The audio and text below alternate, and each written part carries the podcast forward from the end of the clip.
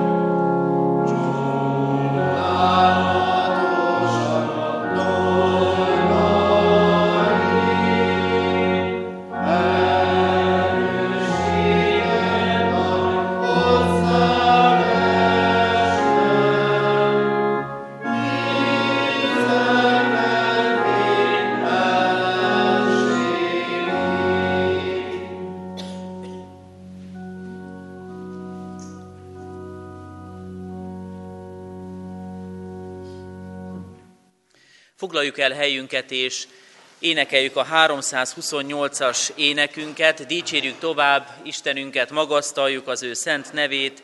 A 328-as dicséretünket énekeljük, jöjjetek Krisztust dicsérni, így kezdődik énekünk.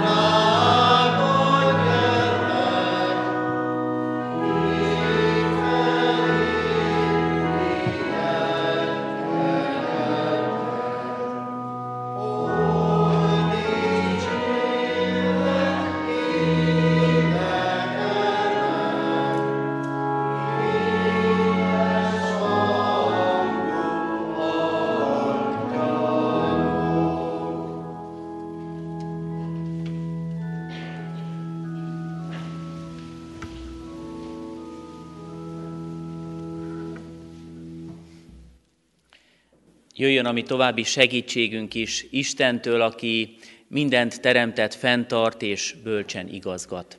Amen. Kedves testvérek, Isten igéjét hallgassuk a jelenések könyvéből.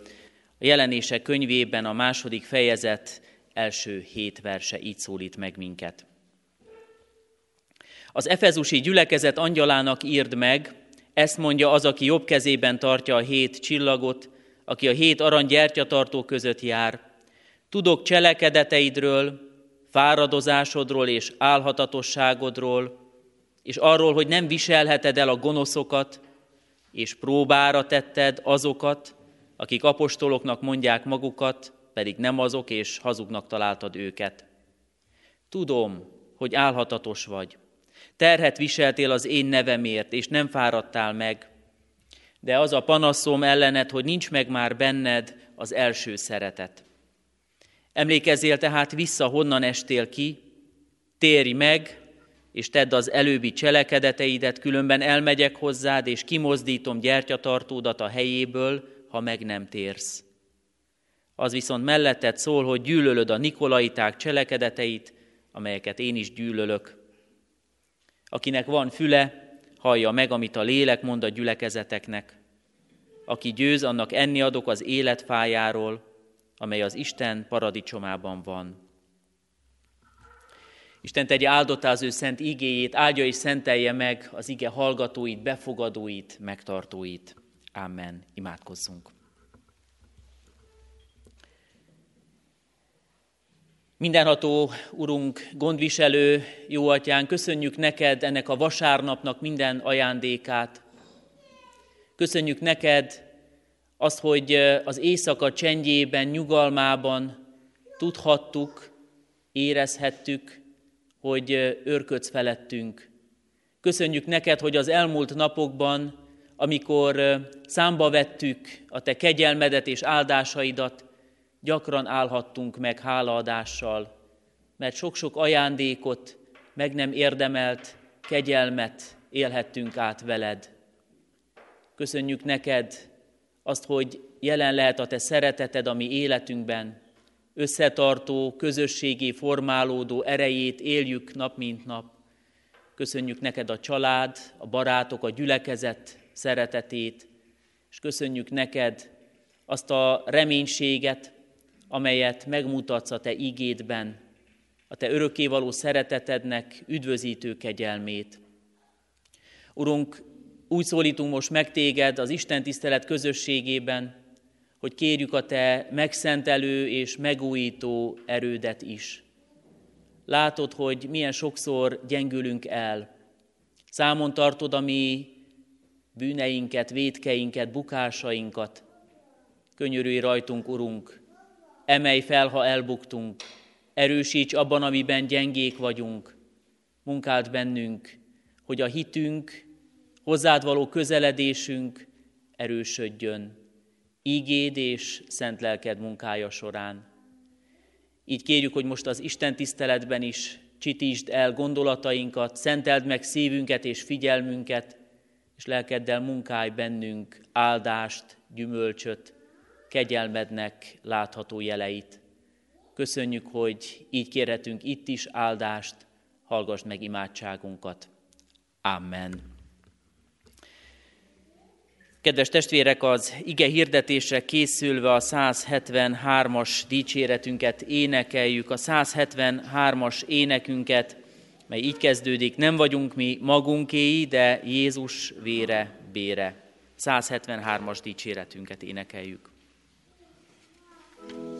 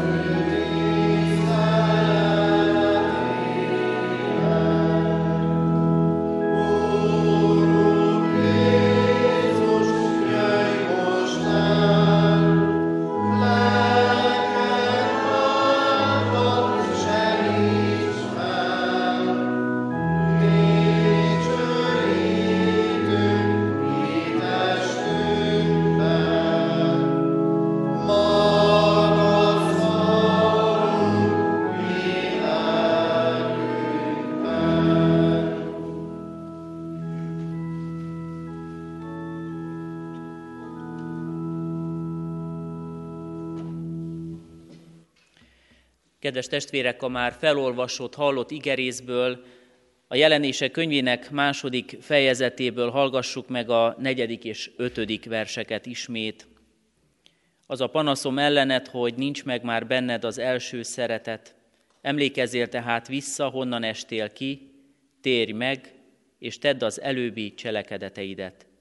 Különben elmegyek hozzád, és kimozdítom gyertyatartódat a helyéből, ha meg nem térsz. A gyülekezet foglalja el a helyét.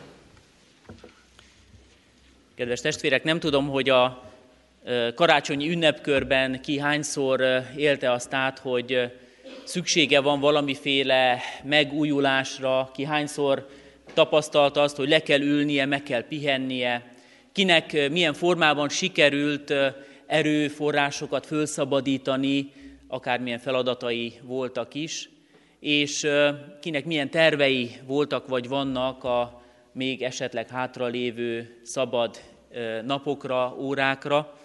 Nagyon gyakran élhetjük azt át, hogy átgondoljuk, megtervezzük, hogy miben szeretnénk változást elérni, akár a saját szűkebb, akár a tágabb környezetünkben. És a megújulás igénye az valahol ott van kódolta minden ember szívében, gondolkodásában.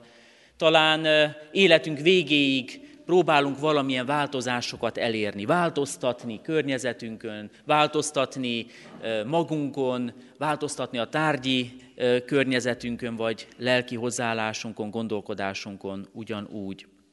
Azt is mondhatjuk, hogy szinte az egész világ folyamatos változásban és megújulásban vesz részt. Gondolkodhatunk most sokféle példában, December 24-e olyan értelemben is forduló pont, hogy ettől kezdve már ismét hosszabbak a nappalok, szinte utal is a természetre, a megújuló természetre. Tudjuk jól, hogy sejtünkben is, testünkben folyamatos megújulás van, amikor megszűnik a sejtek regenerálódása, megújulása, az már, az már nagy baj, akkor már azt is mondhatjuk, hogy egy visszafordíthatatlan, halálos állapotba kerül az ember, és az, amit látunk a természetben, a világ rendjében, azt egy kicsit mi is reprodukáljuk, ismételjük, utánozzuk, akkor, amikor otthon egy kicsit átrendezzük a környezetünket, amikor megbeszéljük szeretteinkkel, hogy miben kell, miben lehet változni és változtatni, ahhoz, hogy jobban menjenek a dolgaink, hogy a családban nagyobb békesség, rendezettség legyen, hogy megéljük, átéljük azt, hogy örömök érnek minket. És nem csak a családi kapcsolataink, nem csak a személyes életünk újul meg és szorul erre a megújulásra, Isten ígéje most egy teológiai mélységbe visz be minket, és abban bíztat, hogy a mi hitünkben, Istennel való kapcsolatunkban is keressük ezt a fajta változást, megújulást, kimozdulást a holdpontról, van helye a megújulásnak az Isten és az ember kapcsolatában, azt mondja el a mai történetünk. És ugye a református bibliolvasó kalauzzal most a jelenések könyvét olvassuk, ami nem egyszerű könyv a Szentírásban, és van, aki kicsit talán elkerülő hozzáállással nagyon ritkán szokott hozzányúlni, vagy felvértezi magát, és sokféle magyarázatot, kommentárt keres, és csak akkor veselkedik neki talán a jelenése könyvének az eleje, az első levelek azok, amik sokkal jobban, közérthetőbben szólítanak meg minket. Ezek közé tartozik a most felidézett részlet is, amit olvashatunk nemrég a bibliolvasó vezérfonal segítségével. Azt mondja az ige, hogy a bibliai értelemben használt megújulás az Istennel való kapcsolatunkban, a hitünkben, az olyan eredményeket, áldásokat hoz, olyan változást, ami kihatással lehet mindenre, akár a felsorolt példákra is, hogy egy belülről induló folyamat, gyógyító folyamat, változás, ami aztán hatással van azokra is, ami körülvesznek minket, akik körülvesznek minket. Efézus jelenések könyvét, ahogy olvastuk, olvassuk, konkrét címek vannak, milyen közösségek, milyen körök kapták először az üzenetet, és hát azóta az ugyanúgy érvényes mindig a keresztény ember számára. A könyvben szereplők, a jelenése könyvében szereplő levelek címzetjei az akkori legjelentősebb keresztény központok voltak Ázsiában. Efézus már Jézus Krisztus előtt ezer évvel is egy nagy, jelentős város volt, Krisztus után az első század végére a leggazdagabb kereskedő és kikötő városa volt Kis-Ázsiának. Híres volt a virágzó gazdaságáról, és egy nagyon erős vallásosságról is, a pogány kultuszok között, a pogány vallások között nagyon kiemelt központ volt. Példaként mondom, akkor nagyon ismert volt Artemis istennő neve, ebben a városban állt a híres temploma. Ott tisztelték istenként az akkori római császárt és Domitiánuszt, aki amúgy véres kegyetlenséggel üldözte a keresztényeket is, igyekezett kiirtani őket. És így szól a levél az igény keresztül nekünk is, hogy tudom a te dolgaidat. Így szól azokhoz a keresztényekhez, akik ebben a hatalmas városban, nyüzsgő, dinamikus, tele élettel élő városban voltak. És azt mondja a levél, hogy tudom, hogy mit teszel. Ismerem a gyülekezetet, a gyülekezet tagjait, és így ebben a megszólításban azt mondja, tudom, hogy mi az, amin az elmúlt időszakban keresztül mentél. És felsorolja a sok pozitívumot, nagyon sok elismerés van ebben az üzenetben, először ezt látjuk, és hozzáteszi, hogy mindez nagyszerű, nagyon jó elért eredmények, remek példák, van ebben valami pozitívum, de, és ott van ez a de, amit kiérzünk a levél üzenetében, hogy jól állnak az efezusiak, az európaiak, és talán mondhatjuk azt is, hogy sokszor látunk kapcsolódást a kecskemétiekkel kapcsolatban is, de ott van az a kis de. Kívülről nézve elismerésről méltó minden, belül azonban van valami hiány, olyan hiátusság, amit szóvá kell tenni, amit észre kell venni, amit, amit most meg kell vizsgálni, és amin változtatni kell. Mint azt is mondaná az akkori gyülekezetnek Isten igéje, hogy egy olyan vákum van a szeretet helyett, amit most azonnal be kell tölteni, különben nagy baj lesz. A szeretet helyett ott van a semmi, a hiány reformátusként gyakran mondjuk, idézzük, hogy hát valójában a deformáció okozza mindig a reformáció szükségességét. Azért kell változni, változtatni, és innen indult meg valamikor sok-sok mozgalom a gyülekezetekben, egyházakban, mert felismeri az ember a megtérés szükségességét, Isten igéje, szent lelke munkája nyomán. Miért kell változni és változtatni? Mert van valami eltévejedés, elhajlás, deformáció, amihez hozzá kell nyúlni, amit ki kell mondani, amit be kell vallani, amit bűnként uh, uh, oda kell vinni az Isten elé. Nemrég láttam karácsonyi kirakat, jó vastagon lepi már a por, és ott van a kis szokott uh, címke, megújultunk, és a kirakat átrendezés alatt. És olyan furcsa kontrasztokat látunk néha, nem csak így veszük észre a port, a porosságot, a régit, a, az elromló dolgokat, hanem talán észreveszünk azt, ami a mi életünkben sem működik, a házasságunkban, a barátságunkban, a gyülekezetünkben, ami már beporosodott, már elavult, ami átrendezésre várna, de még nem nyúltunk hozzá. Mert kimondtuk valamikor, hogy hozzá hű leszek, vele megelégszem, vele szentül élek, vele tűrök, vele szenvedek. Kimondtuk a konfirmációi fogadalmat, elmondtuk az úrvacsorai fogadalmat, de az már odébb van.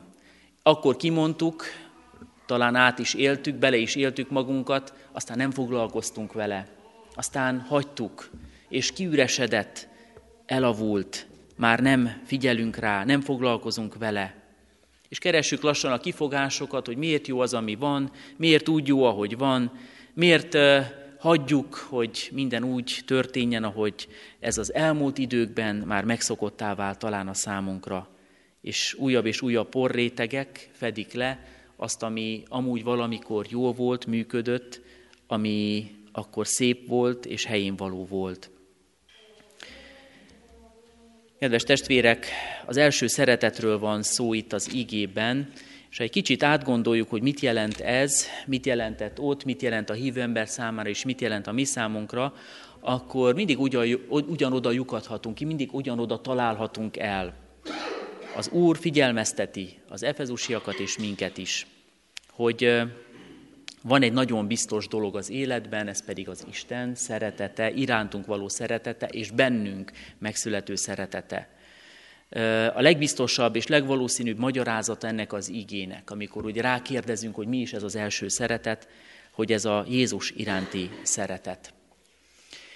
És itt a karácsony közelében nagyon könnyű is rámutatni Isten szeretetére a karácsonyi ünnepben. A szeretet az, hogy Isten a számára legdrágábbat, a fiát, Jézus küldte el a világba, és megmutatta, hogy ez a karácsony szeretete. És nem állt meg itt, hanem Jézust a kereszten gyötrelmes halálba is adta. Ez a nagypéntek szeretete.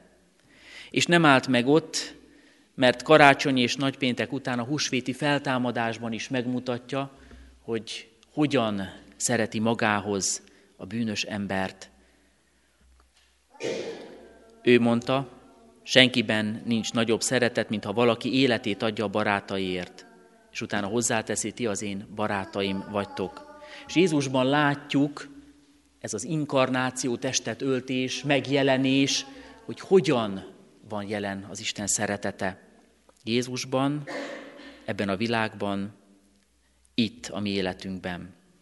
És erre szoktuk azt mondani, hogy amikor erre figyelünk, és olyan jók ezek az ünnepek, újra és újra keressük a kapcsolódást, keressük magunkat, keressük a megújulást a karácsonyban, az új évfordulóban, a húsvéti ünnepkörben, és akár minden vasárnap, vagy akár egy egyszerű hétköznap is lehet ilyen fordulópont a számunkra, amikor azt vizsgáljuk meg, hogy hogyan tudok én csatlakozni Istennek ehhez a különleges szeretetéhez. Hogyan tudom őt viszont szeretni hogy ne fakuljon meg bennünk, hívő emberekben az, amit olvasunk az ígében, amit látunk ünnepelni. Mert amikor megfakul egy hívőben, akkor lehet, hogy már egy kicsit fontosabbá válik a Jézus ügye iránti szeretet Jézus szereteténél. Akár azt is mondhatnánk, gyakorlati példákat hozva ide, hogy fontosabbá válik, hogy tiszta legyen a ház, hogy kitakarítsunk, hogy fölöltöztessük a fenyőfát és karácsonyfa legyen belőle, mint az az üzenet, az az élmény, az az emlék, amit hordoz, amire készülünk. Amikor fontosabb lesz az ügy, mint a célja, amikor fontosabb lesz az egyház, mint az egyház ura, amikor fontosabb lesz a családban, hogy elérjünk eredményeket, legyen közös házunk, autónk, bútoraink, de már nem lesz közösségünk, nem lesz ott a szeretet a családban, a házastársak, a gyermekek, a testvérek között. Nem lehet fontosabb semmi annál a szeretetnél, amely megjelent ebben a világban Jézus Krisztusban.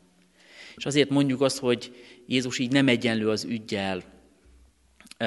Önbecsapás, amikor ezeket a részleteket nagyítjuk túl, és itt most az efezusi példát hozhatjuk ide, hogy, hogy tevékenykedünk, van misszió, vannak eredmények, csak éppen már azt nem látják, nem mondják ki, nem élik meg, hogy mindebben Jézus Krisztus kell, hogy legyen középen. Elhidegültetek tőlem, kiült bennetek a szeretet irántam, üzeni Jézus Efezusba. A kereszténység így válhat akár intézményé, ahol a jelenlévők létszáma, a szépen lefolyt liturgia is lehet fontosabb, mint az, akire utal, aki a középpontban kell, hogy legyen. Lehet az ideológia is fontosabb az élő Jézus Krisztus helyett. És itt lehet fordulópontot találni a történetben, az igében, mert azt mondja az üzenet, hogy de még van lehetőség, még van alkalom, még van fordulópont, és ezt a számotokra most ezt üzenetként megérkezik, mondja az ige Efézusban és itt a mi világunkban is. Hogyan lehet megújulni? És azt gondolom, hogy amikor utaltam a karácsonyi ünnepkörben saját szokásainkra, a rendszerünkre, hogy tudjuk, hogy mikor kell megpihenni, szakítunk időt arra, hogy egy kicsit leüljünk, kikapcsolódjunk, van, aki tudatosan keresi is ezeket az alkalmakat, elmegy egy hétvégére, wellnessezni, pihenni, családdal, egyedül. Tudjuk, hogy hogyan kell ezt csinálni, és megvan hozzá nagyon sok praktikánk, nagyon sok elméletünk, hogy ugyanez igaz a hitbeli fordulatokra is. Hogyha befektetésként éljük meg azt, hogy elmegy a család közösen, vagy a családból valaki pihenni, azt mondjuk, hogy áldozatot hozok érte, időt szánok rá, akár anyagi részt is félreteszek a családi kasszából, hogy feltöltekezzek, ugyanúgy igaz kell, hogy legyen ez, ami lelki fordulatainkra és lelki életünkre vonatkozva is. Időt kell rászánni, meg kell mozgatni mindent, minden lehetőséget meg kell ragadni, hogy sikerüljön ö, odafigyelni Isten dolgaira, ráhangolódni Isten üzenetére, betöltekezni, feltöltekezni Isten szeretetével.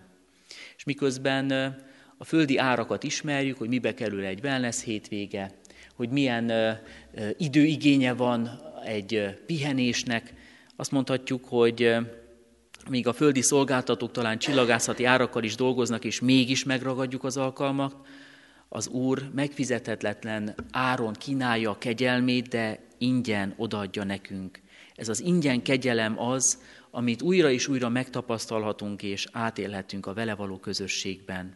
Igen, az időt odaszánjuk, igen, figyelhetünk rá, mondhatjuk azt, hogy megteremtjük azt a lehetőséget, ami a mi eszköztárunkban van, de az ő kegyelmét, szeretetét, a megfizethetetlenül nagy ajándékot ő adja nekünk.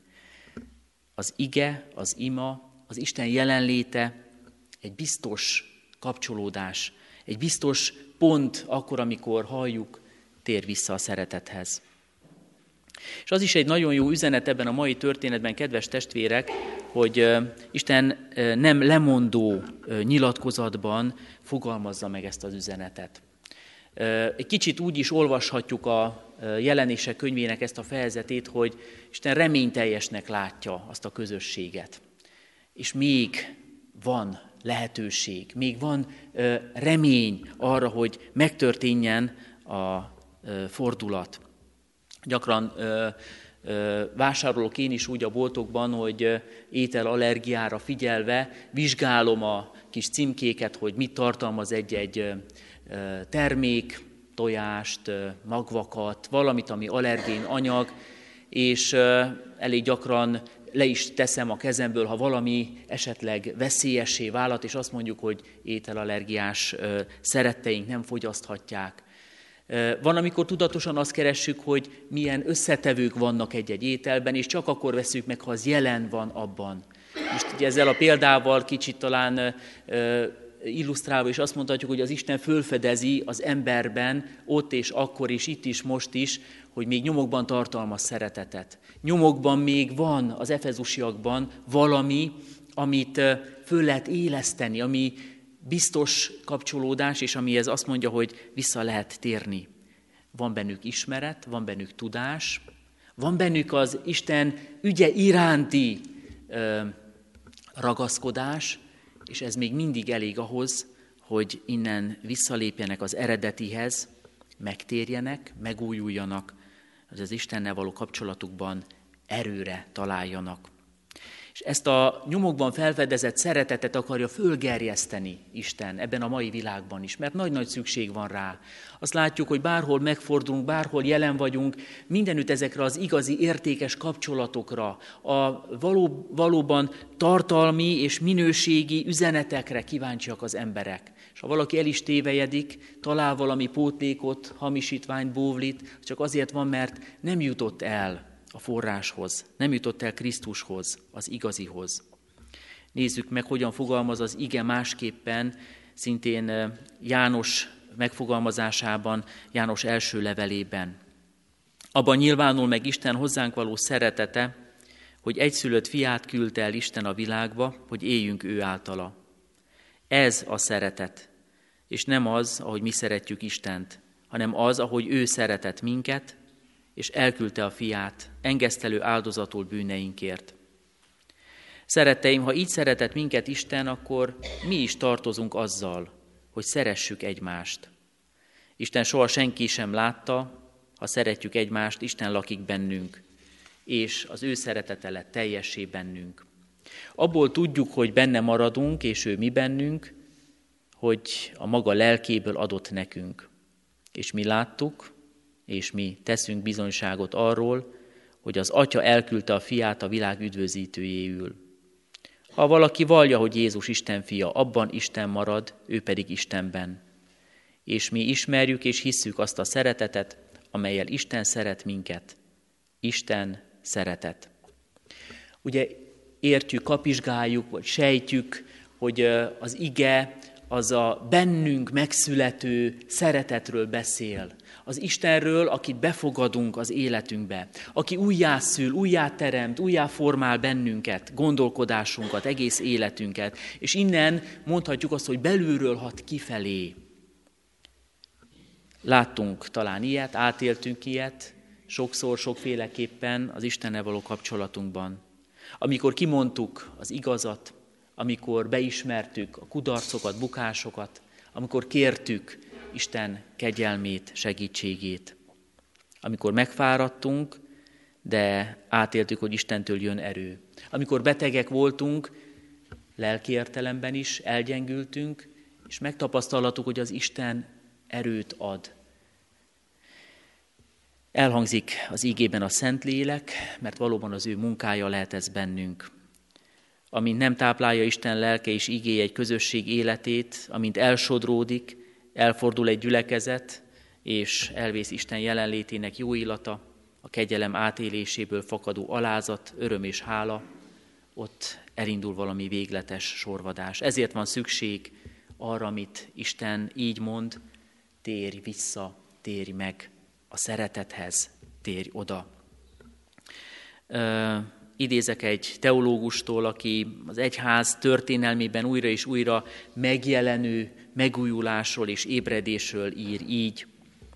Az ébredés nem történeti különlegesség, hanem következetes mintája a Szentlélek munkájának, amit egy közösségben az emberi szív alaptermészetét lefegyverzi, és visszájára fordítja.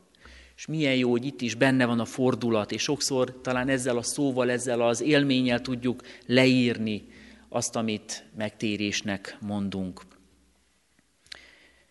Kedves testvérek, Isten újat cselekszik, és azt gondolom, hogy jó volt most a karácsonyi ünnepkörben is rácsodálkozni Isten szeretetére újra, a régi és jól ismert teológiai kifejezéseket, bibliai történeteket ízlelgetni, közelengedni magunkhoz, bízva abban, hogy senki nem fárad bele az ünnepi hangulat megteremtésébe, az ünnepi munkálatokba, bízva abban, hogy van még igényünk a megújulásra, olvassuk Isten üzenetét, hogy a szeretetet engedjük közel újra és újra szívünkhöz, magunkhoz, az Istennel töltekezzünk be. És ne rémüljünk meg attól, hogy amikor az Isten ígéje rávilágít életünkre, ott sötét foltok, árnyékok is világosságba kerülnek, amivel azelőtt talán nem néztünk szembe, amivel nem foglalkoztunk, nem mertünk szembenézni. Amikor Isten újat cselekszik, akkor valójában mindent kifordít, ami régi, ó, avit, ami szükségtelen, ami gond az életünkben. És ha Isten újat cselekszik, akkor azt is mondhatjuk, hogy ehhez nekünk semmi újra nincs szükségünk, olvasva az igét, csak az Istenre. Nincs és nem is kell semmi új, nincs titok, nincs csodafegyver, nincs módszer, csak az Isten.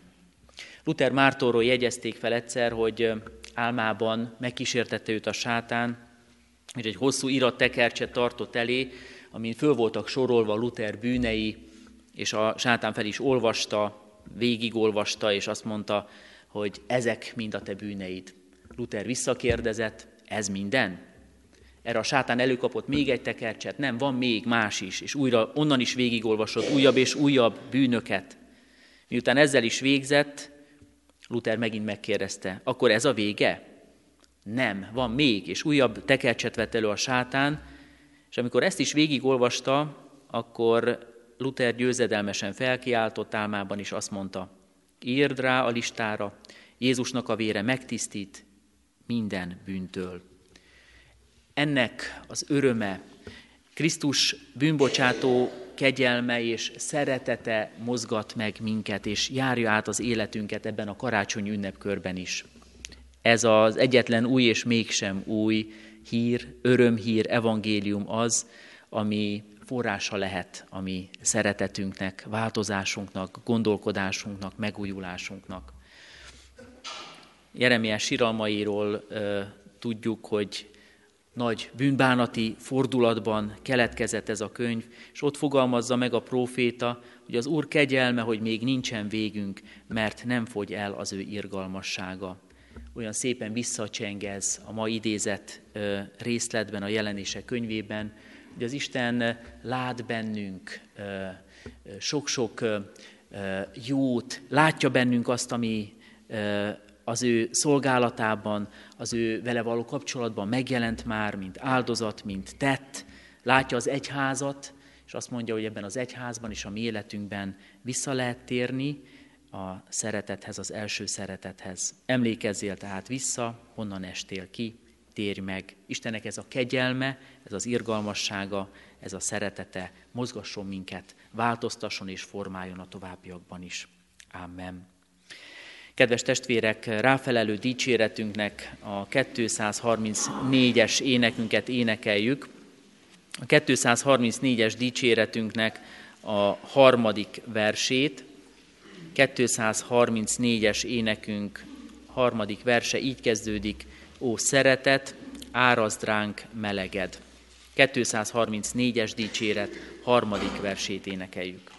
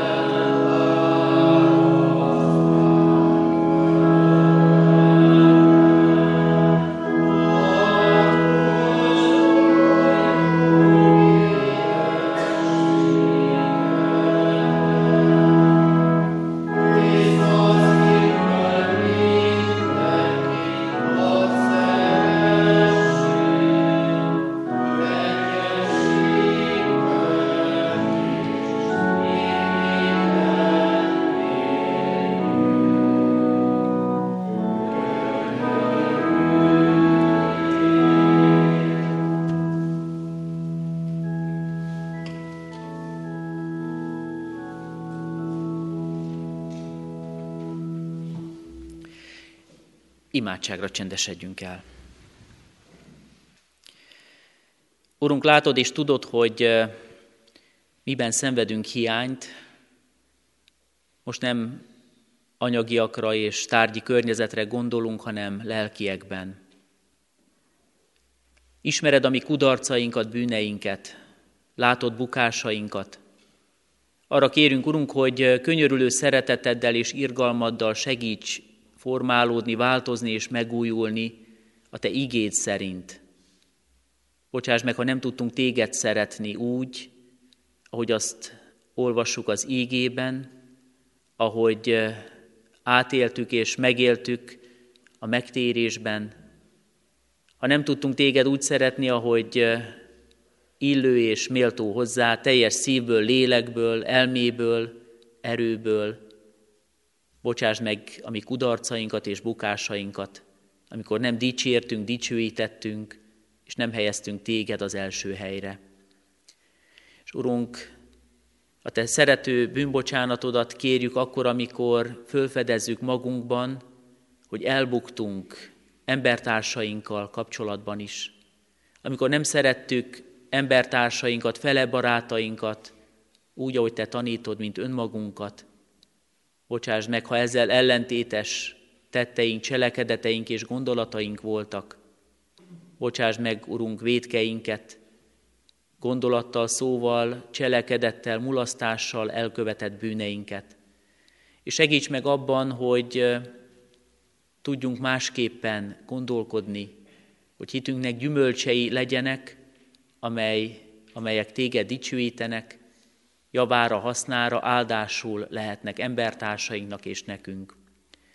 Így kérünk megújulást a gyülekezetben, az Anyaszent Egyházban, áld meg ezt a közösséget, áld meg református Anyaszent Egyházunkat, itt a magyar hazában és szerte a világban. Köszönjük, hogy kérhetünk kegyelmet és megtartást a világ keresztényeinek. Külön imádságban borulunk le előtted, és kérünk erőt azok számára, akik próbákat élnek át. Imádkozunk a betegekért, gyógyulást, erőforrást kérve számukra. Imádkozunk az özvegyekért, gyászolókért, a te vigasztaló, megtartó kegyelmedet kérve nekik. Imádkozunk azokért, akik hitük miatt szenvednek most. A hitvallóknak, mártíroknak, szenvedőknek adj erőt, dicsőítsd meg magad az Anya Szent Egyházban. És imádságban fordulunk hozzád mindenkiért, aki elesett gyenge, aki most uh, talán mélyen van, ha tapasztalja meg és élje át, hogy a te közösségedben a te szereteted megtart, megerősít és felemel. Urunk, így kérünk áldást a mi hétköznapi és ünnepi közösségeinkre, munkánkra, mindenben mutasd meg a Te hatalmadat, vezetésed és áldásod életünkben. Amen. Együtt is mondjuk el azt az imádságot, amelyre a mi Urunk tanított minket. Mi, Atyánk, aki a mennyekben vagy, szenteltessék meg a Te neved, jöjjön el a Te országod, legyen meg a Te akaratod, amint a mennyben, úgy a földön is. Mindennapi kenyerünket add meg nekünk ma, és bocsásd meg védkeinket, miképpen mi is megbocsátunk az ellenünk védkezőknek, és ne védj minket kísértésbe, de szabadíts meg a gonosztól, mert tiéd az ország, a hatalom és a dicsőség mind örökké. Amen. Kérjük és fogadjuk Isten áldását. Istennek népe, áldjon meg minket az Úr, és őrizzen meg minket, ragyogtassa ránk orcáját az Úr, és könyörüljön rajtunk, fordítsa az Úr az ő orcáját ránk, és adjon békességet nekünk. Amen. Kedves testvérek, a hirdetéseket helyünket elfoglalva hallgassuk meg. A kiáratnál talán még vannak az ünnepre kiadott hirdetőlapokból, és ott elvihetjük a részletes tájékoztatókat is. Néhány a katonatelepi közösséget különösen is érintő hírt szeretnék kiemelni. Ha az Úr megtartja életünket, akkor a ránk következő időszakban ünnepi istentiszteletek várnak majd minket, hívogassunk másokat is alkalmainkra. December 31-én, oly utolsó napján itt a katonatelepi templomban 3.4.10-kor tartunk istentiszteletet. A gyülekezet többi szolgáló közösségében szintén lesznek alkalmak, Óévzáró istentisztelet az új kollégium dísztermében 9 és 17 órakor lesz majd. Itt tehát 3-4-10-kor a katonatelepi templomban. És a szokott időponttól eltérően január 1-én 9 órakor tartunk évkezdő alkalmat itt katonatelepen. Ez itt megszokott, de a hagyományos rendszertől eltérő lesz. Tehát 9 órakor lesz január 1-én az úrvacsorás évkezdő istentisztelet. Hívogassunk ezekre is másokat szeretettel, és a presbitérium tagjait az újévi fogadásra várjuk a lelkipásztorokkal, a volt és jelenlegi lelkipásztorokkal együtt az új kollégiumba, az istentisztelet és az istentisztelet után a kiskonviktusba. 11 órakor tartunk majd még családi istentiszteletet, 17 órakor istentiszteletet az új kollégium dísztermében. Ha az Úr megtartja életünket, akkor a szokott rendben és módon tartjuk majd alkalmainkat továbbra is a következő évben. Imádságban kértünk vigaszt, erőt a gyászolóknak, temetésre készülünk, özvegy Pogány Lajosné keresztes Ilonna 86 évet élt testvérünket temetjük majd december 30-án hétfőn a köztemetőben 13 órakor. Spankotai István 69 évet élt testvérünket január 2-án csütörtökön temetjük 10 óra 45 perckor a köztemetőben. További elhunytak Ménes Jánosné, Borbé Margit 84 évet élt testvérünk, Szabó Gabriela 51 évet élt testvérünk, Tócsára Eszter 78 évet élt, és Piszmán József István 76 évet élt. A temetések időpontjait a hirdető felületeken, hirdetőlapon megtalálják a testvérek. Isten vigasztalását kérjük a gyászolók életére. És minden további hír, esemény, hívogatás megtalálható a hirdető lapokon, olvassok, vigyünk másoknak is belőle. Az Úr legyen továbbra is a gyülekezet megtartó és őriző pásztora. Amen. A záró dicséretet énekeljük a 395-ös énekünket. 395-ös dicséretünk így kezdődik, Isten szívén megpihenve forjon szívünk egybe hát. 395-ös énekünket énekeljük.